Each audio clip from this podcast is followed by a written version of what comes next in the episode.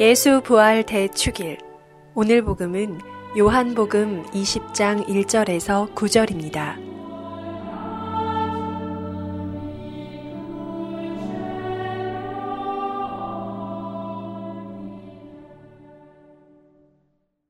요한이 전한 거룩한 복음입니다. 주간 첫날 이른 아침, 아직도 어두울 때 마리아 막달레나가 무덤에 가서 보니 무덤을 막았던 돌이 치워져 있었다.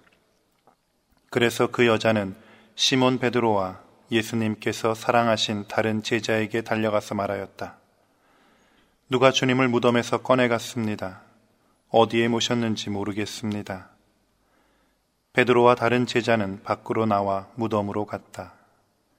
두 사람이 함께 달렸는데 다른 제자가 베드로보다 빨리 달려 무덤에 먼저 다다랐다. 그는 몸을 굽혀 아마포가 놓여 있는 것을 보기는 하였지만 안으로 들어가지는 않았다. 시몬 베드로가 뒤따라와서 무덤으로 들어가 아마포가 놓여 있는 것을 보았다. 예수님의 얼굴을 쌌던 수건은 아마포와 함께 놓여 있지 않고 따로 한 곳에 개켜져 있었다. 그제야 무덤에 먼저 다다른 다른 제자도 들어갔다. 그리고 보고 믿었다.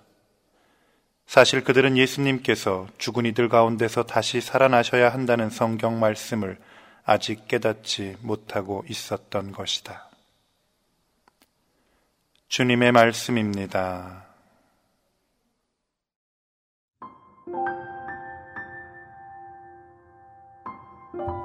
예수회 유시찬 보나벤투라 신부의 생명의 말씀입니다.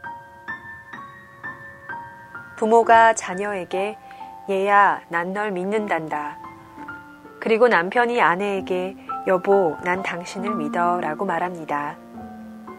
머리로 따지고 계산하고 분석한 결과 신빙성이 있어서 믿는다고 하는 것이 아닙니다. 이성적인 사고와 분석을 뛰어넘은 믿음입니다. 물론 이성적 판단에 반한다는 것은 아닙니다. 이성적 차원을 내포하면서도 그 차원을 뛰어넘는다는 말입니다. 이런 믿음의 경지엔 따뜻하고 부드럽고 활기차고 생명에 넘친 기운이 느껴집니다. 대단히 밝고 건강한 모습입니다. 오늘 복음에서 예수님께서 사랑하신 제자가 무덤에 들어가 보고 믿었다는 믿음도 바로 이 차원의 믿음입니다. 예수님을 모신 무덤에 예수님의 시신은 없고 아마포와 얼굴을 쌌던 수건만 놓여 있는 걸 보고 의아했지만 누구에게 믿음을 강요받아서가 아닙니다. 제자가 보고 믿었다는 그 믿음은 예수님의 죽음을 직접 목격하면서도 도망가고 배신했던 자신의 모습에 대해 심한 좌절감과 죄책감에 사로잡혀 있던 제자의 그 아픔과 슬픔을 어루만지고 감싸 안고 도닥거려주는 믿음인 것입니다. 새로운 지평이 열리고 희망이 샘솟고 위안과 평화의 힘이 온몸을 감싸는 그런 믿음입니다. 그 믿음이란 것은 이성적으로 설명하고 풀어낼 수 있는 것이 아닙니다. 그럼에도 불구하고 직관적으로 온몸을 통해 알아듣게 되고 받아들이게 되고 믿게 되는 것입니다. 제자가 알아듣는 이 믿음을 이상한 눈으로 보지 마십시오. 어리석음의 소치도 아니고 광신적인 맹목적인 행동도 아닙니다. 오히려 인간 존재의 깊디 깊은 곳을 건드리는 체험입니다. 이성을 배제하는 것이 아니면서도 이성의 차원을 뛰어넘는 알아들음이 일어나는 차원이고 인간을 더욱더 거룩하고 아름답게 만들어내는 차원입니다.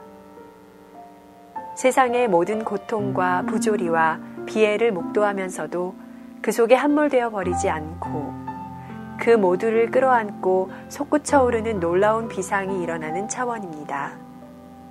결국 인간이 참으로 겸손해지고 순박해지고 고요해지게 됩니다. 제자가 보여준 이 믿음의 차원을 우리도 일궈내고 살아내야 할 것입니다. 이 믿음은 비범하고 특출난 사람만 이뤄내는 것이 아닙니다. 오히려 배운 것이 없고 가진 것이 없는 소박하기 짝이 없는 사람들이 가장 잘 가꿔낼 수 있는 것입니다.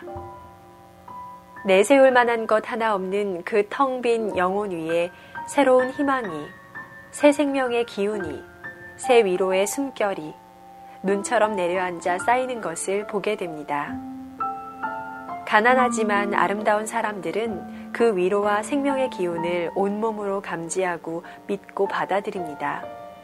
그리하여 참으로 부활의 세상이 새로운 세계가 펼쳐지는 것입니다.